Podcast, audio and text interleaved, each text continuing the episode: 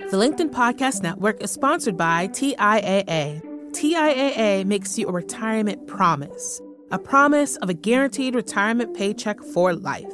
Learn more at TIAA.org backslash promises pay off. LinkedIn News.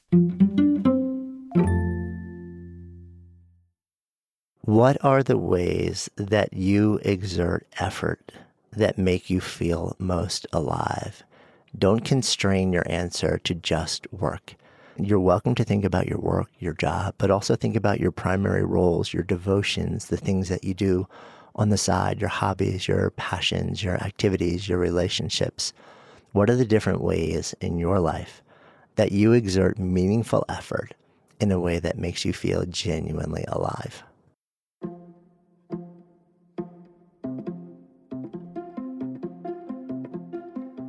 Hey everyone, from LinkedIn News, this is In the Arena, a podcast exploring human potential.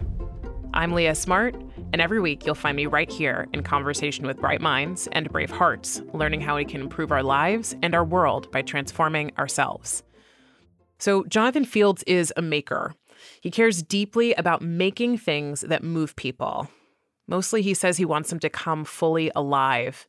And he also happens to run one of the top podcasts in the world, Good Life Project. His show and his work have been featured globally, and he's talked to some of the most interesting humans on this planet.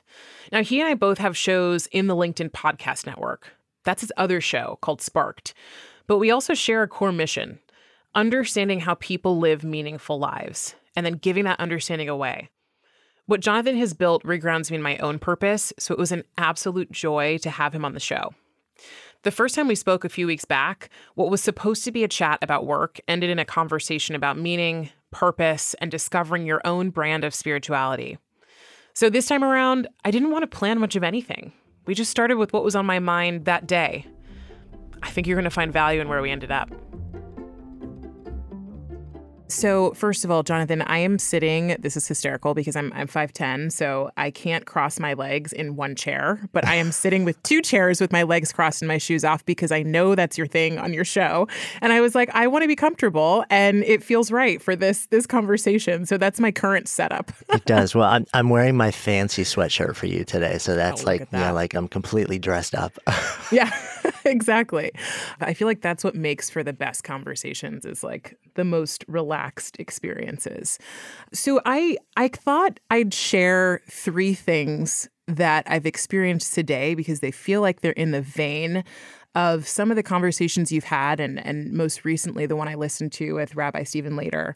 Um, so, so first, today actually is the first day that I'm hosting a Shabbat dinner, and I think I've told you, and uh, you know, have shared on this show that I've studied Kabbalah for a few years, and so that number one is like today is that day, and really the the kind of the birth of it was that I was yearning for community. Mm. Like living in New York City is such an amazing experience, and yet it's lonely. And so this was my first experience after 10 years of being here of going, wait a minute, I really want community. And so I need to figure out how to create that. So that's one. Two is there's an interesting article circulating right now uh, on Business Insider about a guy who worked at Netflix for a number of years. He was an engineer. He made $450,000. And everyone's shocked because the article he wrote is that he quit. And a part of his article says, you know, I never, I didn't want to look at my tombstone or know my tombstone said, here lies Michael. He never did what he wanted to do with his life. so he talks about losing motivation and, and wanting to be an entrepreneur and deciding to pursue that. And the last one was a friend this morning sent me a uh, New York Times article that just came out that's called 400 years ago, they would have been called witches, but today they can be your coach. And it's all about the rise of spiritual coaching. So, I mean, I feel like all of these things are in the vein Where do we of start the. with that? it's like any one of those could take us the entire conversation. I know. I mean, seriously, it's it's like the word that comes up for me as as we start to play with this show and figure out where it's going is you know the zeitgeist. Like, what's happening right now? What are the societal conversations that we aren't having that we're trying to have that we don't know how to have?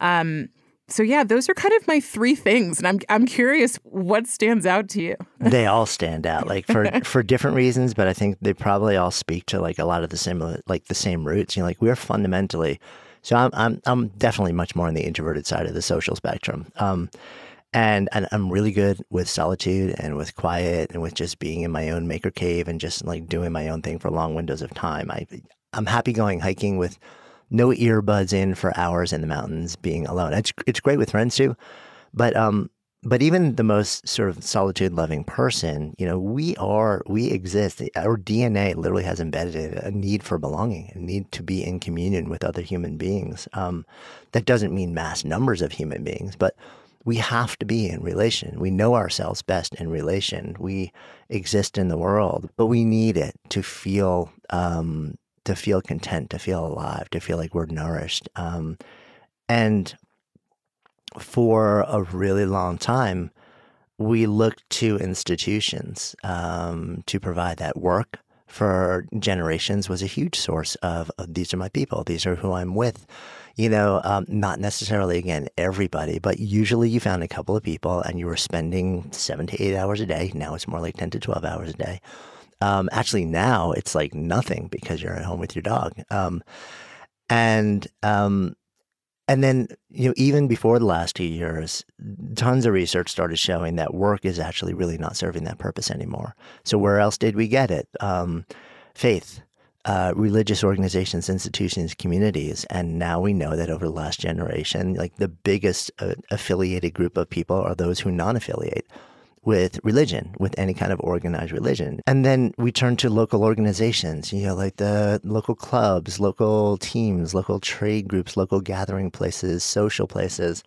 And those are, have largely disintegrated um, under the sort of the weight and the pace and the acceleration of just modern life, you know, and a lot of us have been walking around long before these last couple of years feeling a sense of underlying and persistent angst and anxiety and discontent and malaise and and just like we're not quite feeling the way we want to feel. Um, and there may be many things contributing to that, but I truly believe that there is this latent crisis of belonging that we have all been feeling for a very long time that is in no small part fueling this underlying discontent but we haven't been able to put a finger on it. Um, but I, and I think we're starting to realize that now. I think because we've been like that has been amplified a hundredfold for so many people as all of a sudden everyone was sort of like, oh, I'm at home all day, every day.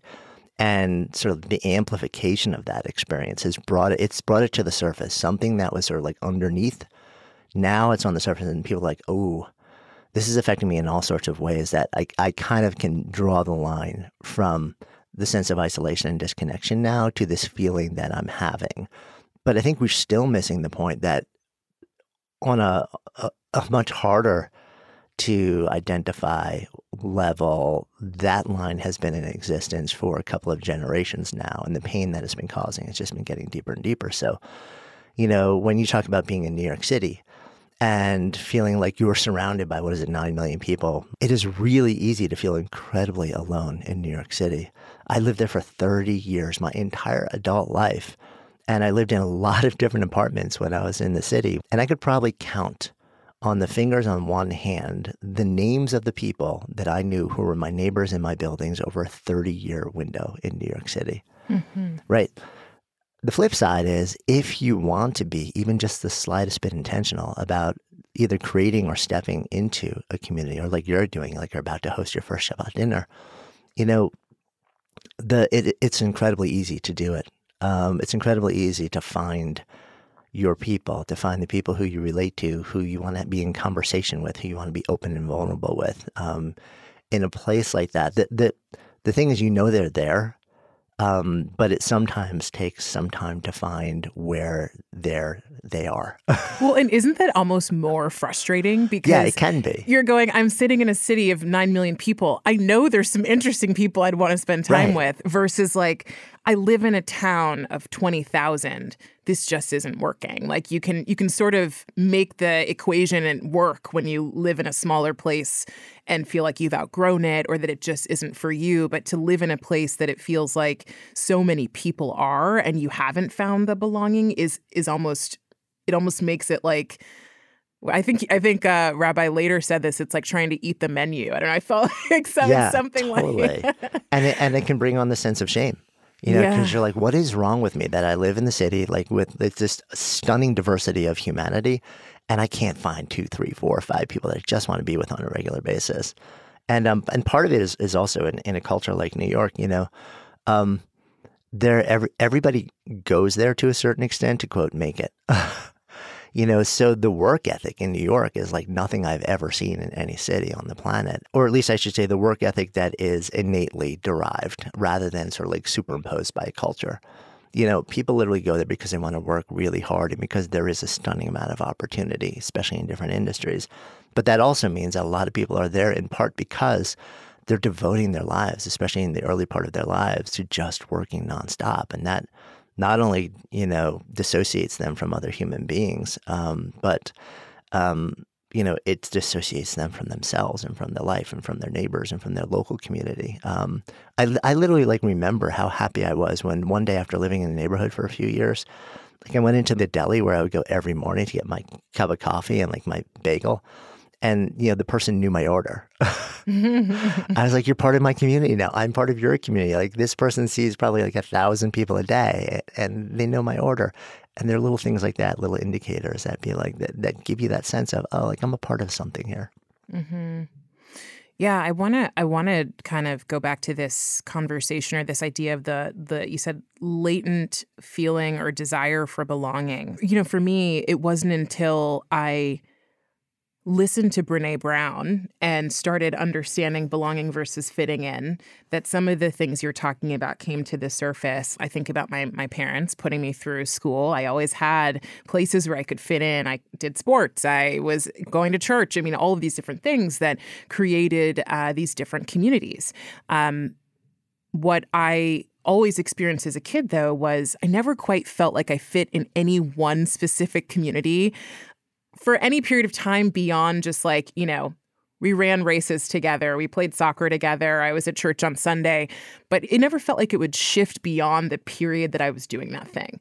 Um, so I've always been one of those people who was like, I don't know exactly where I belong. And so I'm in this phase now of noticing like, it is you know as as uh, I think Maya Angelou said it like I belong everywhere and nowhere right like I belong to myself and so it's this learning of how do we learn how to belong to ourselves and then how to belong to each other Yeah, it's and it, I think it's a really nuanced conversation. I love sort of like your lens on it, and what what I've come to feel is that um, whether we realize it or not, we all create avatars of ourselves. Um, and as we walk through our day, whether it's in a professional setting or a friend setting or at a dinner party where we've been invited for the first time or a social setting, you know, we tend to present the avatar to those other people that we think is the avatar that's going to make us fit in or be accepted or belong. Um, and not infrequently, that representation, like the sort of like the image that we want to step into a conversation or a relationship with,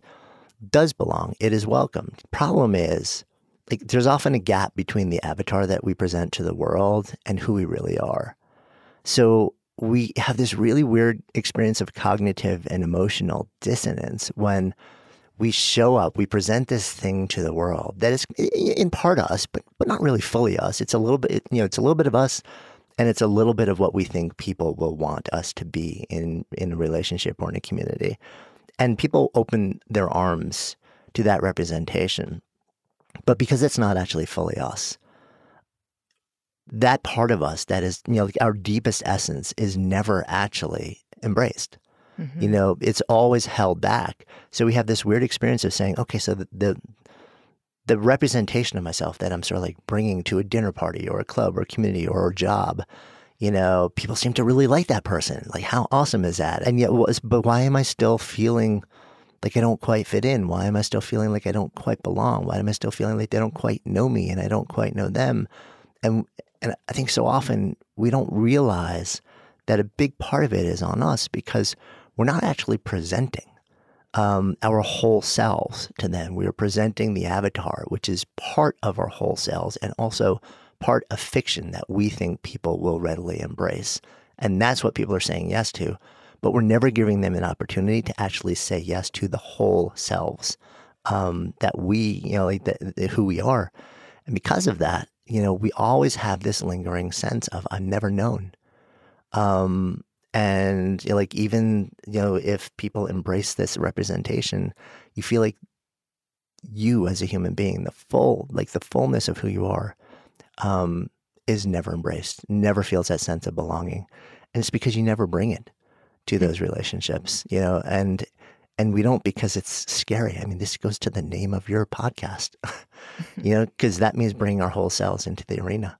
Mm-hmm. Um, and that is terrifying because it's a vulnerable place to be. Because if they reject your avatar, well, it wasn't entirely me. Yeah, right. If, you're you're kind of safe because you have right, other avatars. right. You know, it's like if you write a piece of like something for like wh- whoever it is, or you make a painting or whatever it is, and and you're kind of creating it because you think you know what a market wants or you're like you know you've got a little bit of your voice in it and but you're also giving what you think the market wants and then the market tells you i don't want it. Right? Well it hurts but it doesn't hurt because you can always make the excuse and say well it wasn't really me. You know mm-hmm. it was just i didn't quite get what the market wanted. Whereas if you're just like i don't really care. I'm just this is my heart and i'm going to lay it out for all to feel and touch and and then people reject that that's really hard. But if you never give people a chance to reject it, you also never give them a chance to embrace it. Do you think it's that people don't know fully their whole selves, or is it that we all hide the same parts of ourselves? Like, what have you seen? Yeah, I, I think it's probably a combination of both.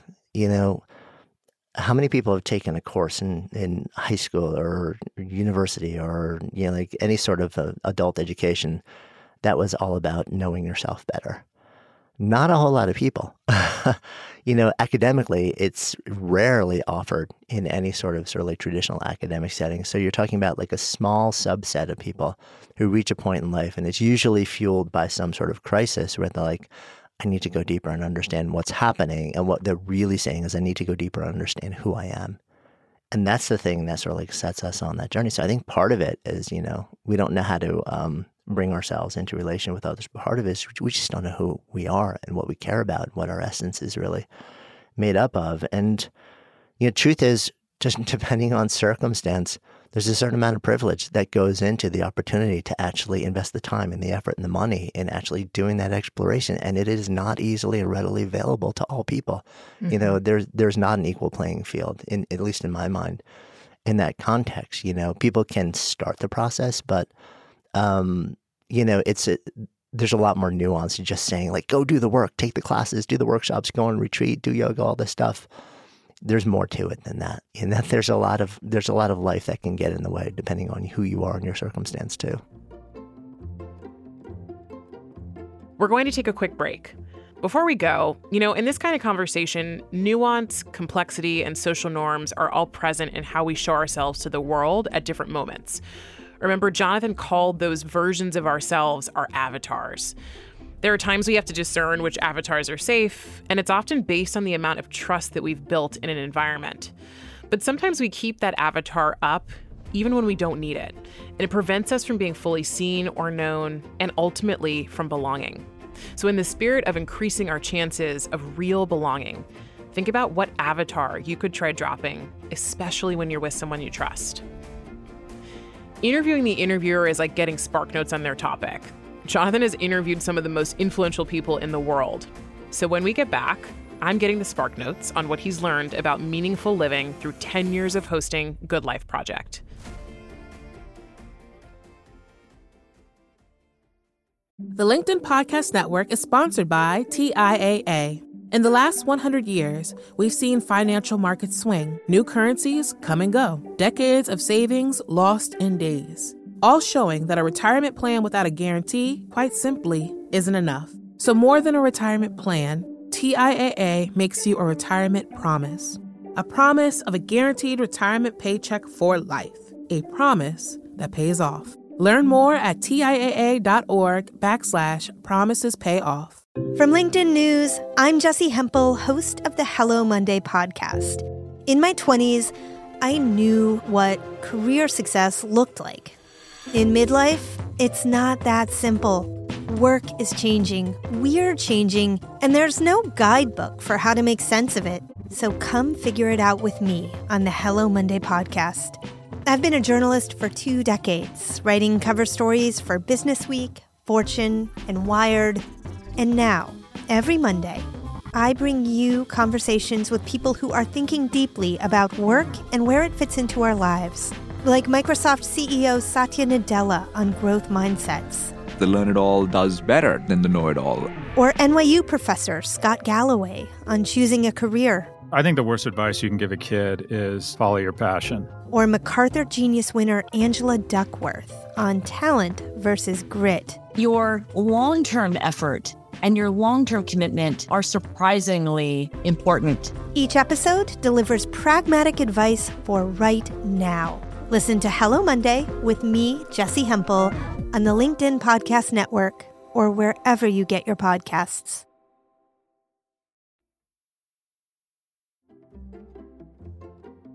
And we're back with Jonathan Fields, creator and host of Good Life Project and Sparked. Part of the goal of this show is how do we how do I give what I've learned in ways that feel accessible and practical to people who may never even think about this or may feel like they may never have the opportunity to pursue something like this because of time, resources, etc.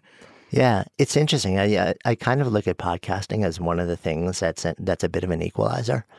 It is a um, a delivery medium that allows you to um, to do the listening in all of the in between spaces. Like you're on a subway going from one place to another, you can pop on your headphones and listen for 15 or 20 minutes. So there's a really interesting equalizing effect in my mind in um, the world of podcasting. I think rarely people rarely ever talk about that in terms of um, inviting more people to the party. Now, granted, um, the creators there's still a huge amount of uh, work that needs to be done, and like who is actually producing these things, and what voices are being centered, and what lives are being centered. Um, but I think there's so much potential and possibility in the medium itself thinking about your show. You've been running your show for what, 10 years? 10 years, yeah.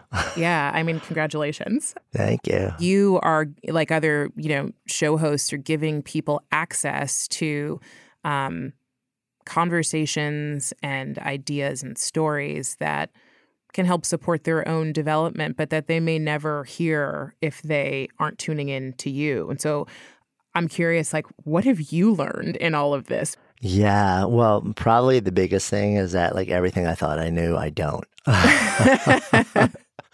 what tends to be really distinct over a decade of sitting down with some of the most incredible people in the world and also just like next door neighbors and people you know who are incredible in their own right is um, we all have our own stories and our own stories have incredible value um, both to us and to those who might um, benefit from hearing them and somehow have something you know, a fire lit in them or a sense of revelation or awakening um, simply because something that they have heard as a concept a, a, thousand times before, delivered in the form of one person's story that they can relate to hmm. in some way, shape, or form, somehow just opens your heart, opens your eyes, opens your mind. Um, and and what I've come to learn a lot is that um, the power of an individual's story often is really where the value lies because the fundamental concepts of what it means to live a good life, we're all looking for the hack. We're all looking for the technology. We're all looking for the shortcut. You know, we're all looking for the new shiny object. There is nothing new. There is nothing shiny. There is no like object. You know, it's it's a set of fundamental principles that we have known for time immortal.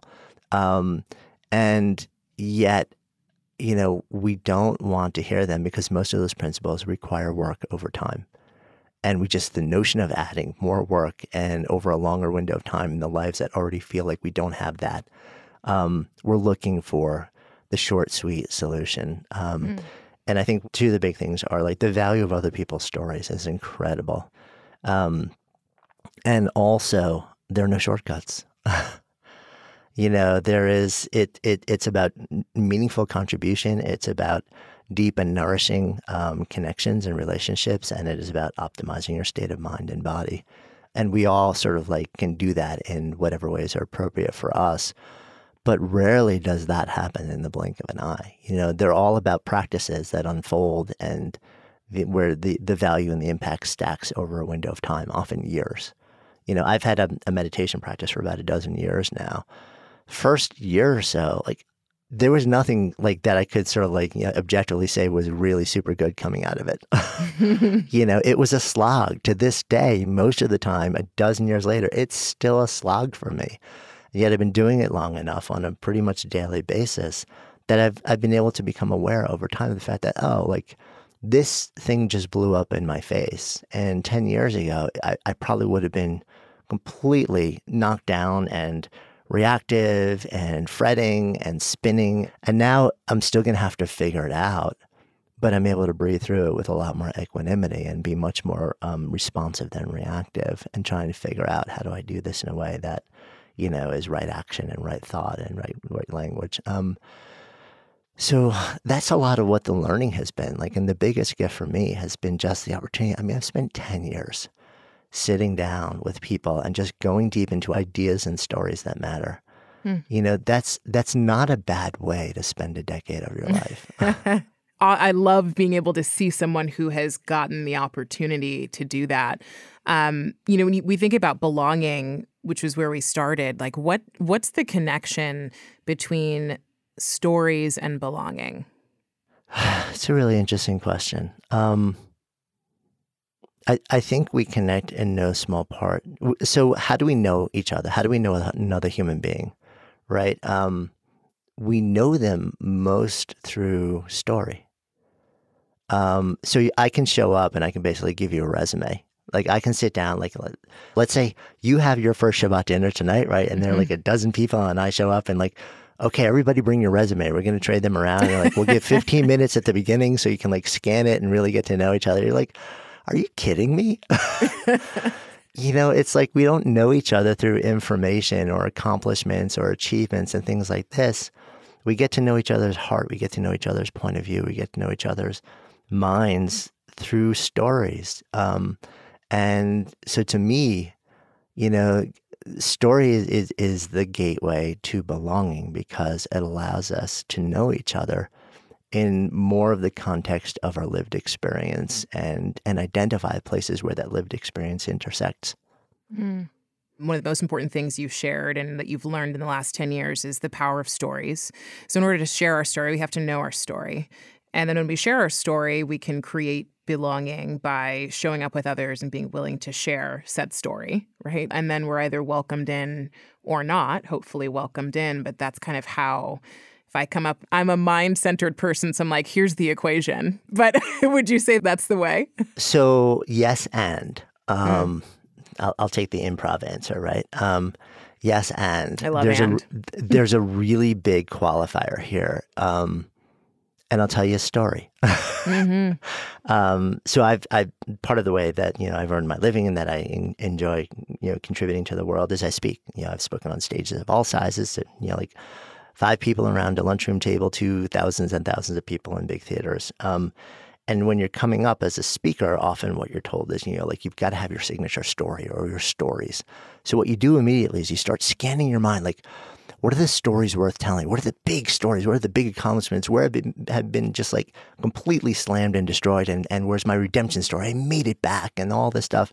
And you're looking for those big things because you want to show up in front of other people and have these like stories, quote, worth telling. Mm-hmm. And what we don't realize is that every single day we open our eyes and we step into our day and and we're, we are opening the book to a series of little micro stories with everything that we do right and those micro stories are actually the ones where we relate most easily to other people because those are the shared experiences that we all have. So what I would say is is be really careful of discounting all the little stories that happen along the way. That that funny thing that like happened in a cab when you forgot your mm. wallet, that little moment over here.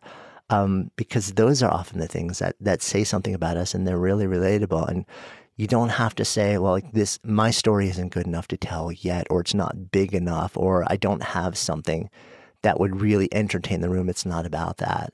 So, like, what I started doing as a speaker was in the beginning, I would make, I'd, I'd start to create like a, you know, like a list of stories that I thought were really big stage pieces. And then I would hear, like, get, you know, talk to friends of mine who were 10 years down the road from me. And they're like, dude, no.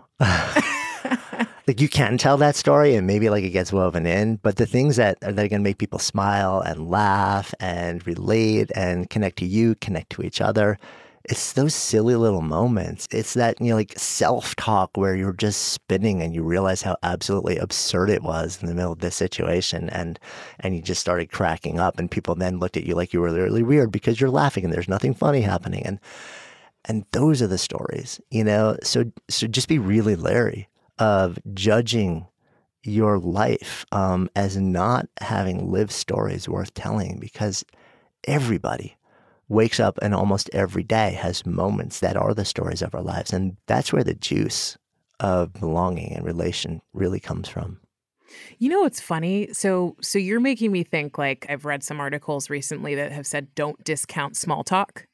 Um, so I typically tend to have, have enjoyed like big talk conversations. Let's talk about the big stuff, the meaty stuff, things like what we're talking about today. And I'm like, my most recent micro story was that I, for the first time in my life, got a pair of pants hemmed had never I got a, got the waist taken in.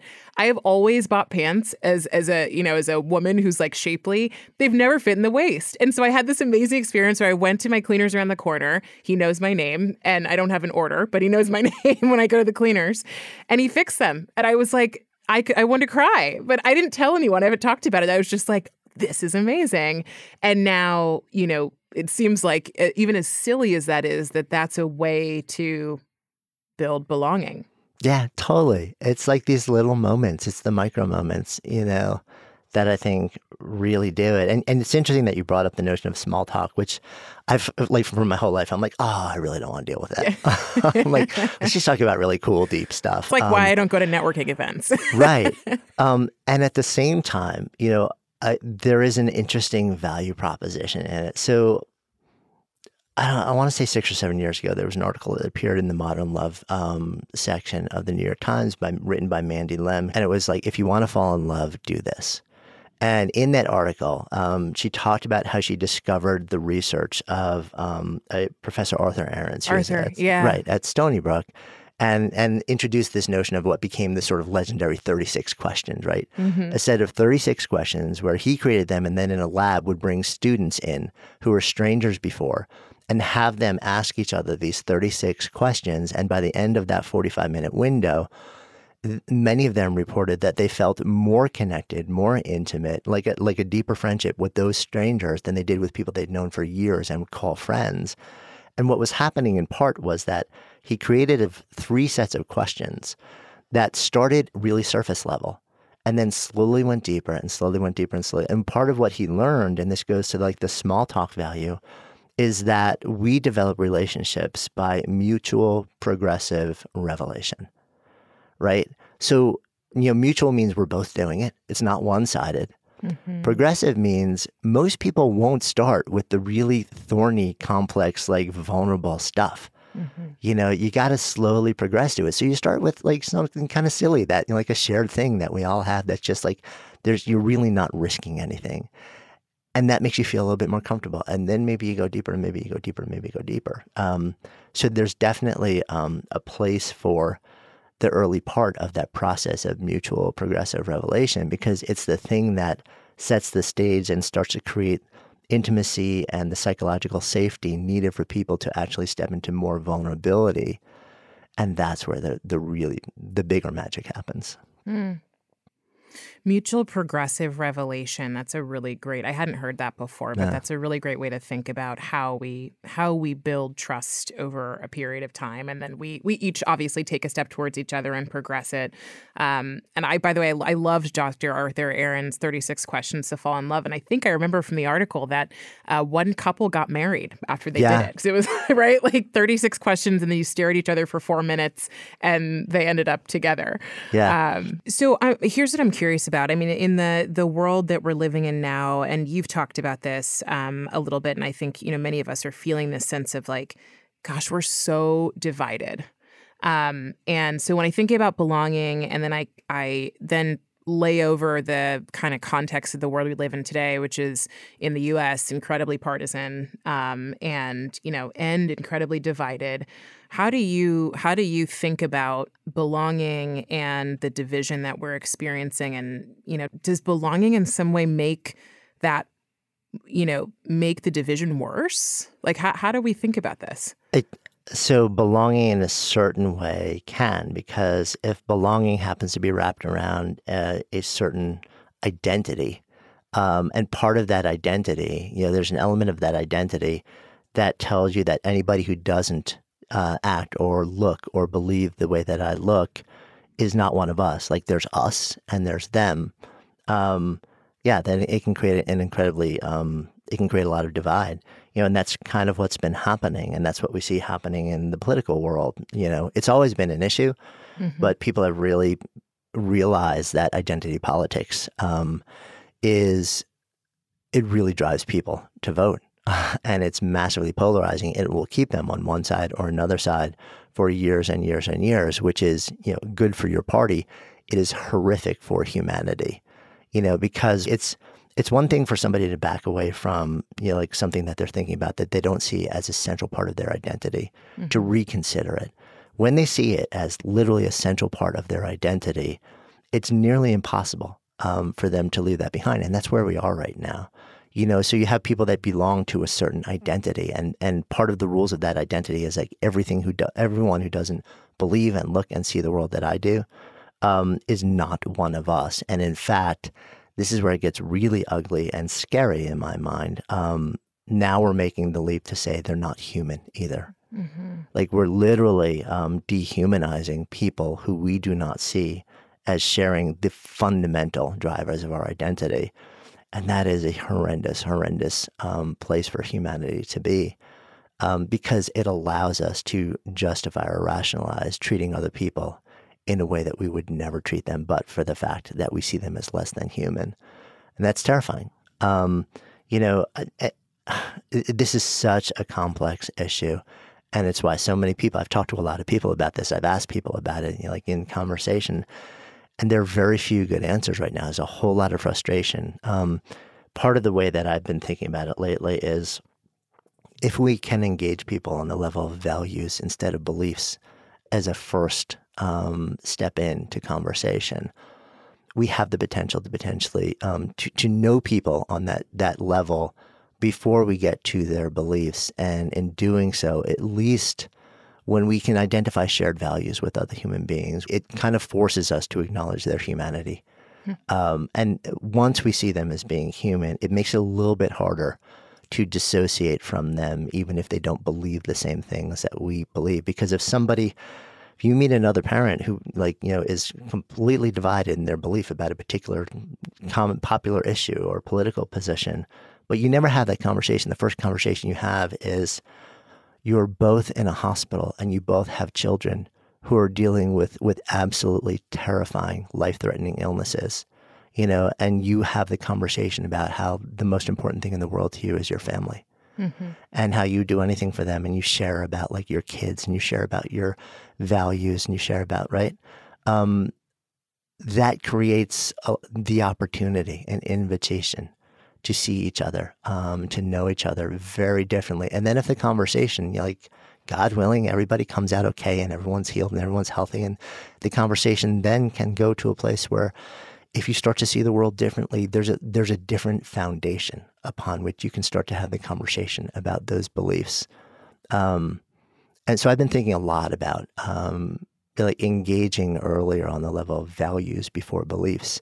How do we know when it's a value or a belief?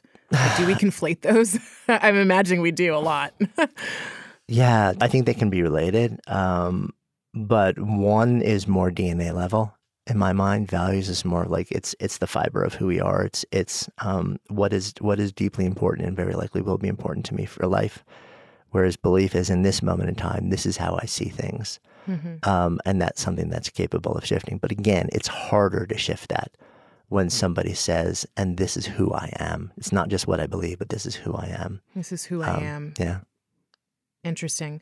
So so part of our story is probably also peeling back, you know, where are my beliefs and where are my values? And I'm almost imagining like a silly T chart of here's what's valuable and here's what I've been believing. Yeah. Um and I think it probably takes some time to get to each of those you know, yeah. some really deep reflection and then stepping away and coming back to it. Yeah. So so when you think about, you know, you've been doing this for 10 years and you think about your own journey and you know I, I know you've you you were a lawyer before this right In a very then- past life, yeah. In a very past very life. past life at this point, yeah. um, and and now you're a podcast host and a CEO among many other things. You know, when you think about your story, I'm curious what you want it to be. Mm. Um, so interestingly, I don't have a particular story that I want to tell. I have a way that I want to experience each day. Hmm. And I feel like the stories will unfold the way they need to unfold if I sort of stay to that. So I think about, you know, on any given day, you're going to have the opportunity to say yes or no to a whole bunch of different things. Um, Mhm. And I kind of think to myself, you know, like whenever I'm thinking about investing my effort in something, will this give me the opportunity to spend the greatest amount of time possible absorbed in activities and relationships that fill me up, that nourish me, that make me come alive, um, while surrounding myself with people I cannot get enough of, and hopefully benefiting somebody who doesn't even know that this thing is happening. Um, if I can hold myself to that standard, and I can't always, like this is an aspirational standard, um, Mhm. but I find the more that I do, the more that I devote my energy in a way that that centers that, the more the stories that that I would love my life to be made up of unfold the way they need to unfold. That sounds like my new life manifesto.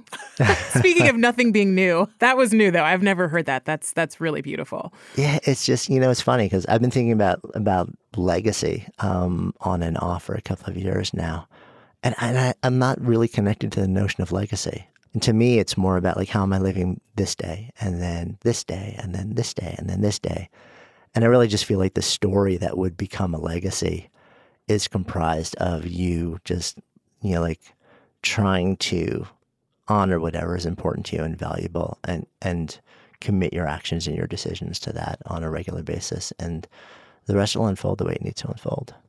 Yeah. It's back to the micro stories. Yeah. yeah. Um, so, you know, we normally do the three big questions, but um, I want to do it a little different. So I'm just gonna I'm gonna add one word in here. So I'd love for you to complete these three questions.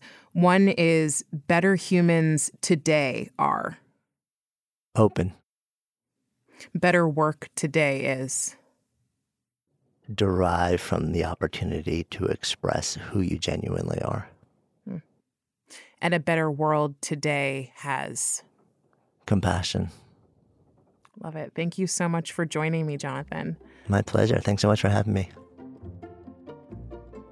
That was author, podcaster, speaker, and all around incredible human, Jonathan Fields. Check out his newest show. It's called Sparked, and it's also on the LinkedIn Podcast Network. And of course, Good Life Project always has amazing content. One big thing before we go we are living in a world right now and in a time that has so much polarization. We're yes or no, in or out, with or against.